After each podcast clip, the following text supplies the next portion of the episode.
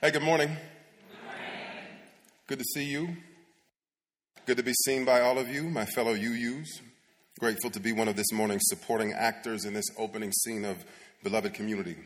Many thanks to my Meadville Lombard classmates, your fearless leaders, Reverend Chris, Reverend Aaron, for the gift of this opportunity, and for entrusting all of you to me, a cat they basically haven't seen since seminary. Talk about brave. In any case, here we are. 26 Octobers ago, 1996, where I was was Morgan State University in Baltimore, Maryland. Music major, brand new to college, brand new to the instrument of bass. I had been a cellist in high school. So I was a freshman, surrounded by a jazz combo of very irritated and frustrated seniors who threw lots of shade my way every day. Every time I played the wrong note, sped up, or slowed down, they would beg our band director to either fire me or hire another bassist. But for better and for worse, there was just me. So my bandmates determined to either help me grow exponentially or help me go elsewhere expeditiously. Thankfully, my fate was the former. I worked day and night and all the hours in between, and eventually worked my way up to a decent cruising altitude of bass playing. I could hold down the fort, I could support, okay enough to not be in the way, but perfectly content to shine in the shadows. From time to time, they would ask me to take a bass solo. Every time, I'd say, no way. And then one day, they didn't take no for an answer. They also didn't really ask. The trombonist finished his solo, smiled, leaned into the mic, and said, now we'll have a solo by our bass player. Every player but me left the stage, leaving me to my own devices, forcing my hands. I couldn't tell you what I played, but I can tell you that I probably would have never said yes. Bass requires bravery, and balanced bass players must be able to solo from time to time. So, as impatient and unkind as that push felt, in hindsight, it was very necessary. It was tough love. And the other players did return to join me on the stage eventually. So this morning we find ourselves a few weeks past a celestial day of atonement, fall equinox, which is reuniting of darkness and light and balance. A few days past a spiritual day of atonement, the Jewish high holy day of Yom Kippur, reuniting of souls with their wholeness. One day before a societal day of atonement, Indigenous Peoples Day. The root word of atonement is literally at one minute, the condition of being united or reunited at one with others. Though atonement is almost always a return to love, reconciliation, reparation, or restoration, and it's almost never pleasant. Atonement is usually tough love. Ideally, love is a balancing act of tenderness and toughness. Many of us are comfortable with the former, the latter, not so much. Yet there are so many moments in our personal lives when love's light calls us to bravely do the tough stuff in our close connections, to call out, call forth, agitate, press, walk away, stand up, stand against, hold accountable. You know, the shadow work. The late great author Ursula K. Le Guin once said, When you light a candle, you also cast a shadow. So I say, let's get to work. If you would all join me together in stating in unison our chalice lighting words. Altogether, this is the flame we hold in our hearts as we strive for justice for everyone. This is the light we shine upon systems of oppression until they are no more. This is the warmth that we share with one another as our struggle becomes our salvation. This morning, call to worship comes from um, the good doctor, Maya Angelou. In the flush of love's light, we dare be brave. And suddenly we see that love costs all we are and will ever be. Yet, it is only love which sets us free. Good morning. I'm Carolyn Grimminger. I'm your lay leader today. And we're just going to have the um, moment where we reaffirm our commitment to our mission. So, as everyone knows that's familiar with Unitarian Universalism, our congregations do not have dogmas or creeds, but what we do have is a mission statement. And we put it on our wall and we say it together every Sunday. Together, we nourish souls transform lives, and do justice to build beloved community. That's right. My name is Kinsey. Um, and today we are going to read a beautiful, beautiful book. This that is called I Love You Because I Love You. And this book has, I love, love, love the artwork in this book. We read a book called Julian is a Mermaid the other day. Do you remember that book? And we had the same illustrator. Her name is Jessica Love. But this is a story about how we show love. And you'll notice that there are different ways people show love. They can share food, they can cheer people on, just like we did with Rena. They can give flowers. And as we grow and change, our love changes with our friends and with our family. So this is I love you because I love you. I love you because you're you. And I love you because you're here. Because I love you, I am here. I love you because you carry me. Because I love you, I am strong. I love you because you play with me. Because I love you, the world becomes our playground. I love swinging. Do you like to swing too? Yeah, you do. You always go swinging every day. Amazing. I love you because you see what others miss. I love you because you let me speak. Because I love you, love blooms where our voices meet. I love you because you cook with care. Because I love you, food tastes better when shared. I love you because you let me make mistakes. I, because I love you, no mistake is ever too great. Look how beautiful that is. We all work together on it. I love you because you know when I'm sad. Because I love you, I share the good with the bad. I love you because you're brave when I'm afraid. Because I love you, I am braver every day. I love you because you wait for me. Because I love you, you're never too late. I love you because you tell the best stories. Because I love you, my best story is you. I love you because we go together. Because I love you, we change and grow together. I love you because I love you. Our reading this morning comes from the heart of St. Paul. A large part of the New Testament in the Christian tradition is attributed to Paul, something like 13 out of 27 books. For context, 1 Corinthians is Paul's first surviving letter to the church of Corinth in Greece. Inside that letter is a love letter, a passage on what Paul understood to be the nature of love's light, or at least what it should be.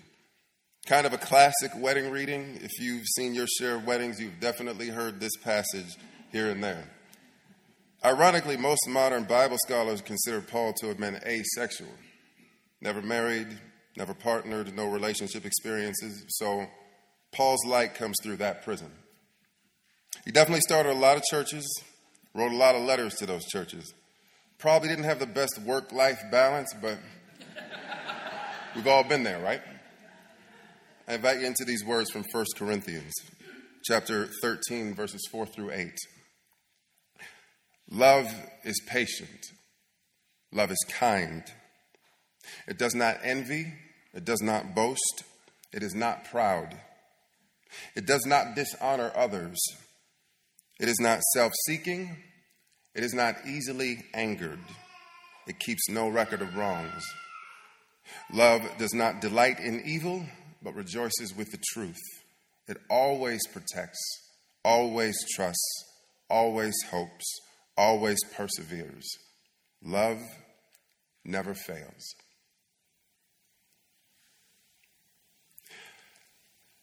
I want to invite us into a bit of a meditative space. I want to invite you just to take a, a, nice, big, deep breath in. If you feel willing to let your eyes close very naturally, very soft, light, airy eyelids, you take this next big, deep breath in, just breathe in a space of gratitude for all who are surrounding you, for another moment of life and health, for all the things that are going on in the world, for this community that we share together, for the love in this room and in this space. As you let go of your next breath, try to let go of anything you have brought with you into the space from your week, all of the heaviness, all of the challenges, all of the ups, the downs want to invite ourselves into a nice, soft, gentle landing space. If you can, get into a nice, effortless position in your chair, just a nice, attentive, receptive flow. Take one more big, deep breath in. As you, release this, as you release this breath, let yourself settle nicely into the atmosphere for just a moment of silent meditation and reflection.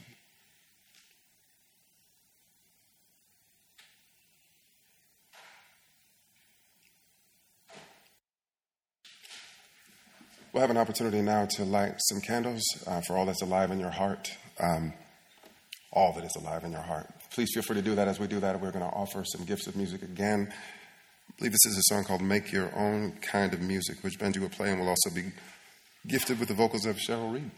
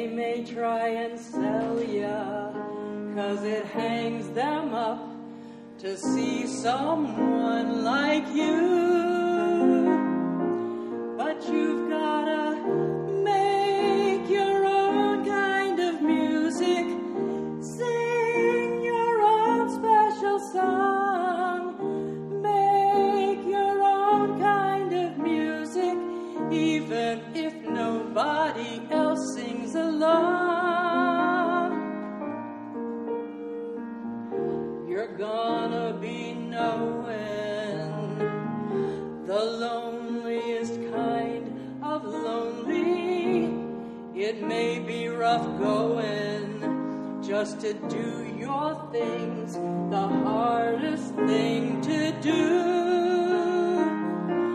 Cause you gotta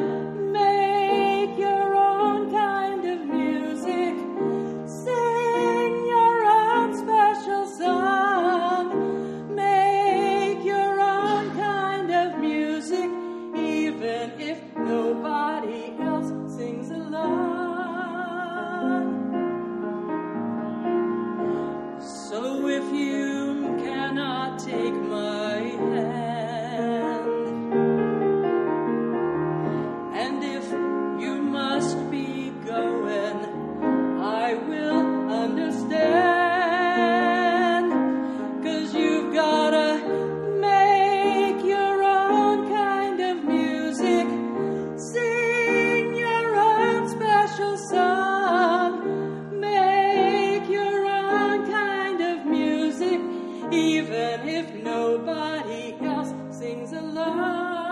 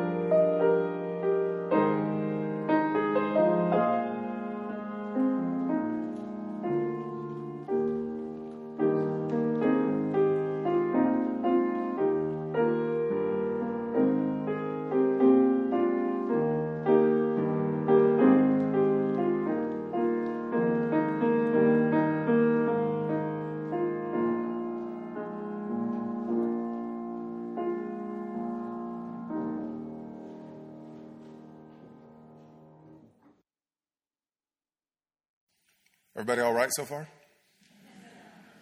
Anybody see Lost? So isn't that song a little like it was well sung, but that song if you haven't seen Lost, watch Lost when you get some time. There's a there's a scene where it's playing and something's happening in an underground thing and it's wild. Rumi once said, both light and shadow are the dance of love. So, in the spirit of atonement, this morning's sermon is a kind of response to Paul's call, some um, yin to dance with all that yang. Not a counter argument, more of a yes and. So, we'll dance through this sermon interactively in this way. When I give you the high sign, I'll invite you to respond with the improv proverb, yes and. For example, Love is amazing. Yes, Off we go. Number one, love is patient. Sometimes love is impatient. Ask any drill sergeant worth their salt. Sometimes the most loving thing you can do for another is not wait, lovingly agitate. Help another soul move bravely through their fears with purpose. Drill sergeants don't have time because they know in war you won't have time. Time is of the essence, and lives hang in the balance yours, theirs, and those of, those of both of your loved ones. So, it is this balance of compassion and compression that trains the troop, and ultimately, hopefully, gets them through combat and back home to the ones they love. Drill sergeants hold the tension. They are the tension that pushes you to the very edge of yourself so that you might grow. The best of them bend you just short of breaking and love you just as hard in the moments they sense you are desperate for encouragement and blessed assurance. A delicate and very necessary balance.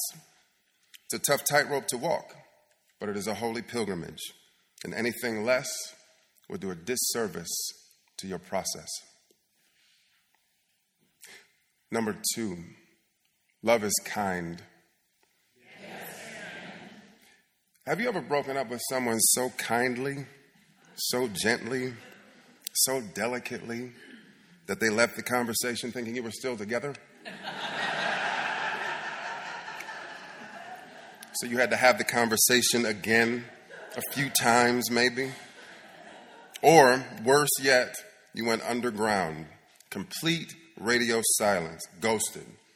You didn't want to hurt their feelings or be unkind, so you vanished along with any chance of that soul knowing your truest truth, however inconvenient. Whatever they did or did not do, whatever they stirred up or could not stir up in you, they don't know. Thusly, they can't really grow.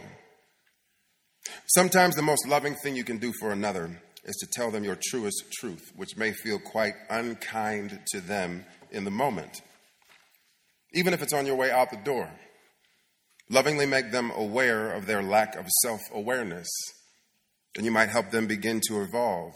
Maybe you're the only one with that insight, or maybe you're the only one who loves them enough to say it out loud. We so often hurt each other the most when we are trying not to hurt each other.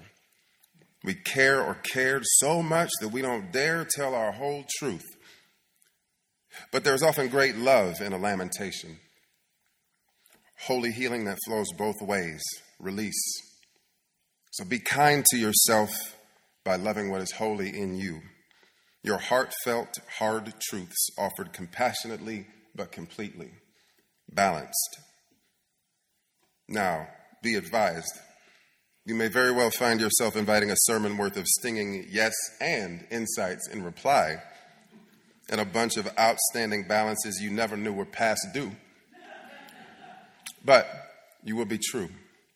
And anything less would do a disservice to your and their process. Number three, love does not envy. My friend and colleague Paige, with whom I served for nearly seven years at the Unitarian Universalist Congregation of Columbia, Maryland, often traces her call to ministry to what I would call a moment of holy envy. Paige sitting in a pew, staring at the pulpit, wishing it was the other way around, feeling a divinely directed desire in that moment to be a minister, not jealous of the shepherd of that flock in any way, just moved to become the shepherd of her own flock.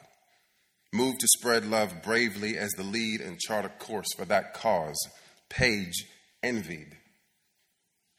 Sometime later, our mutual friend Jen found her way to Paige's pasture, and Jen, sitting in a pew, staring at the pulpit, heard her own still small voice bravely say, Ooh, I like that.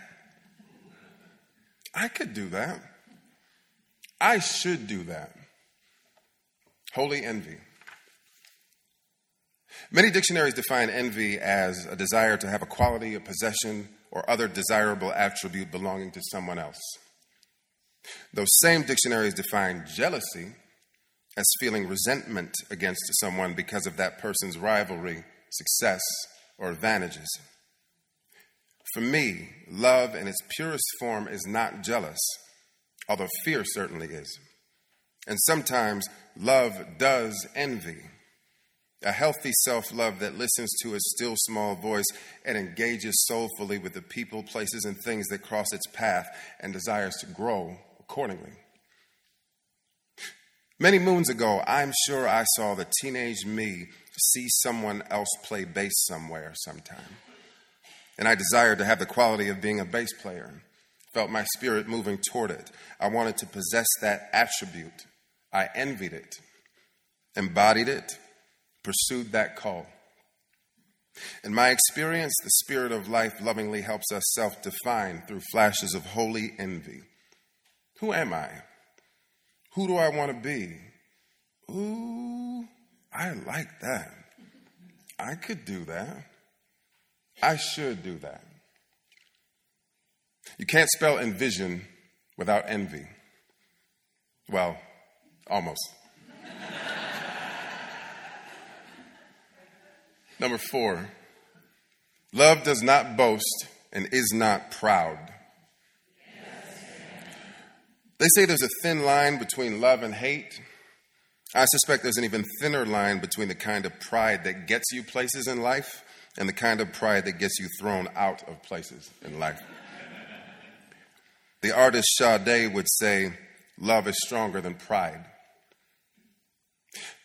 I would say, yes, and for me, love in its highest expression contains a recommended daily allowance of pride.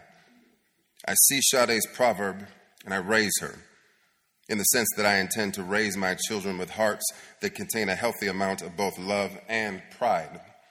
A brave sense of pride in who they are and whose they are, from whence and whom they come and wherever they may go. What they accomplish, what they aspire to. I will set my heart to modeling a life lived in love that they might know how proud I am of them how much I love and am proud of their mother, neither exceedingly boastful nor abundantly bashful, balanced lives. Or, as the Greek temple at Delphi, four hours from Corinth, used to say, nothing in excess. Anything less would do a disservice to their process. Number five, Love does not dishonor others and is not self seeking. Sometimes others dishonor themselves, and love tells the truth to and about them in love.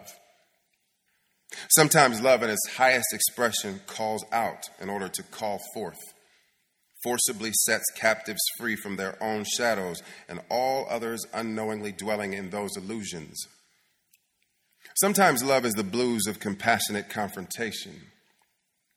It is sometimes the confidant bravely saying to the close friend, You will tell your partner that you have been unfaithful, or I will. You will call the police and turn yourself in, or I will do it for you. You will check into rehab, or I will check you into rehab. Sometimes love means I will burn this bridge to save your life, even if that gets me kicked out of your life. For me, love is a very precarious balancing act of toughness and tenderness, of divine discernment, an imperfect but constant seeking of alignment by way of atonement. That feels honorable to me. Be very wary of the soul who swears to you that they are not self seeking and have no self interest, for this is an optical illusion. Number six, love is not easily angered. Love is also not entirely opposed to feeling some anger from time to time. Not rage or violence, to be clear, nothing in excess. But in family, friendships, and relationships, in my experience, anger is an, unavoidable part of the heart cycle of seasons, the yin half of the equinox. Be very careful around a soul who thinks themselves so spiritual, so exalted, so enlightened, so holy, that to never feel any anger. Full disclosure, I used to be one of those souls. I'm very glad people were careful with and around me for the many years I was unknowingly sleepwalking through my emotions. Righteous anger is rooted, quite literally, in love. The Old Norse root of the word anger, angra, translates to, among other things, grief, to be vexed at, or to take offense with. And who else gives you more golden opportunities to be vexed and offended than your loved ones? Good grief.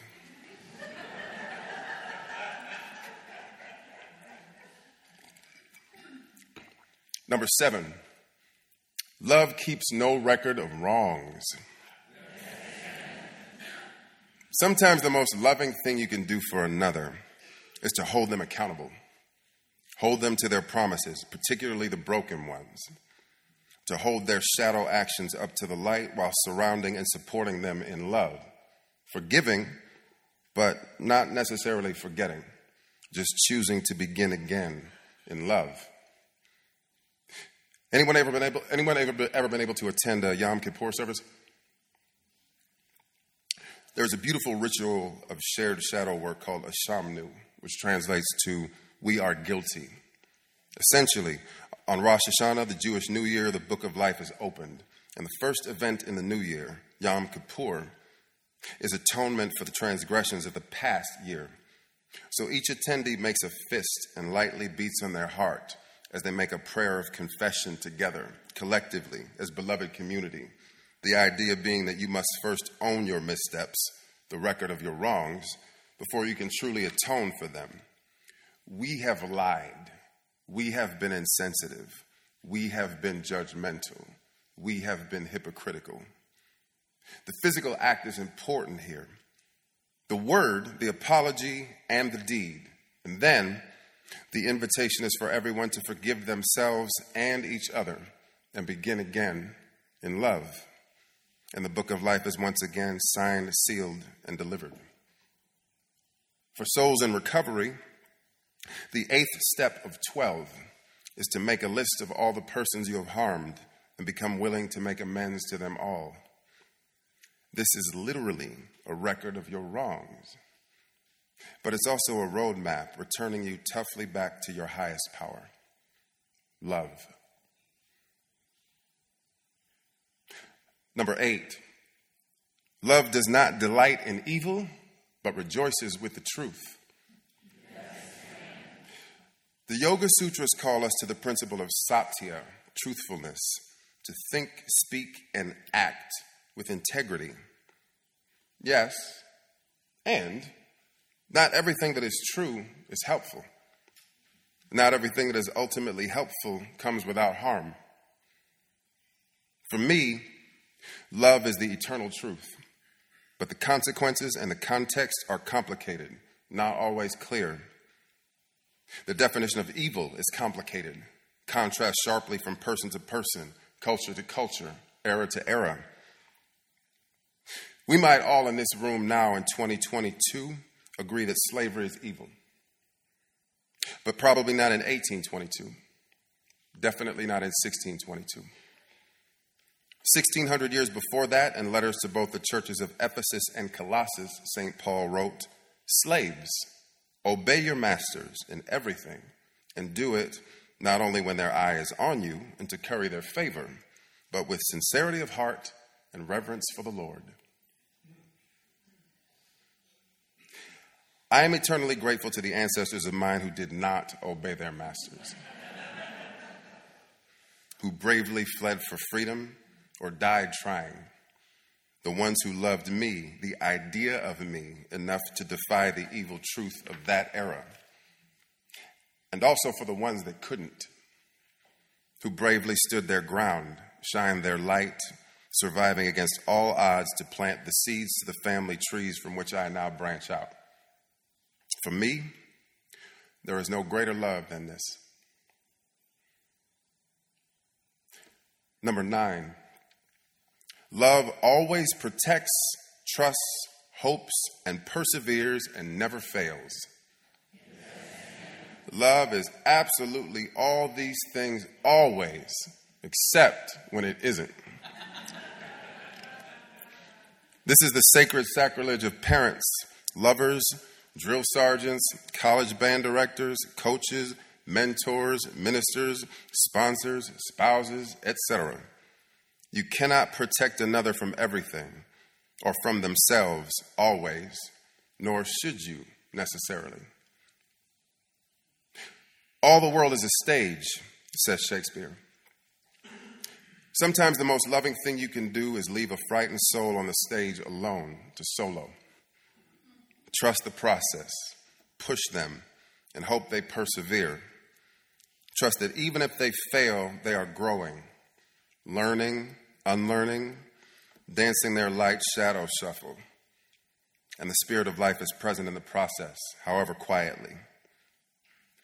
Through my prism, love is a balancing act, which means that I will get it wrong sometimes, very wrong. Despite my best and most loving intentions, I'll do damage. And I need to remind myself to stay open to receive tough love, to bear witness lovingly to the reflections of my loved ones, have the tough conversations, aspire to make right my wrongs, to amend, to atone, and begin again in love. P.S.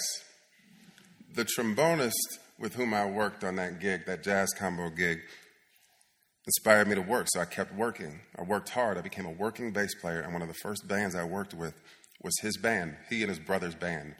So we worked a lot. He would write me checks that didn't really work at the bank. You know what I'm saying?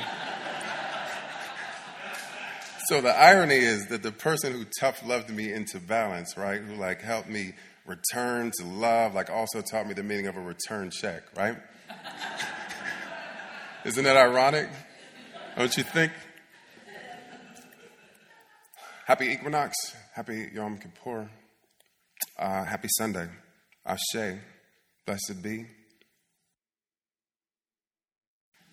Together we extinguish this flame, but not the light of truth, the warmth of community, or the fire of commitment.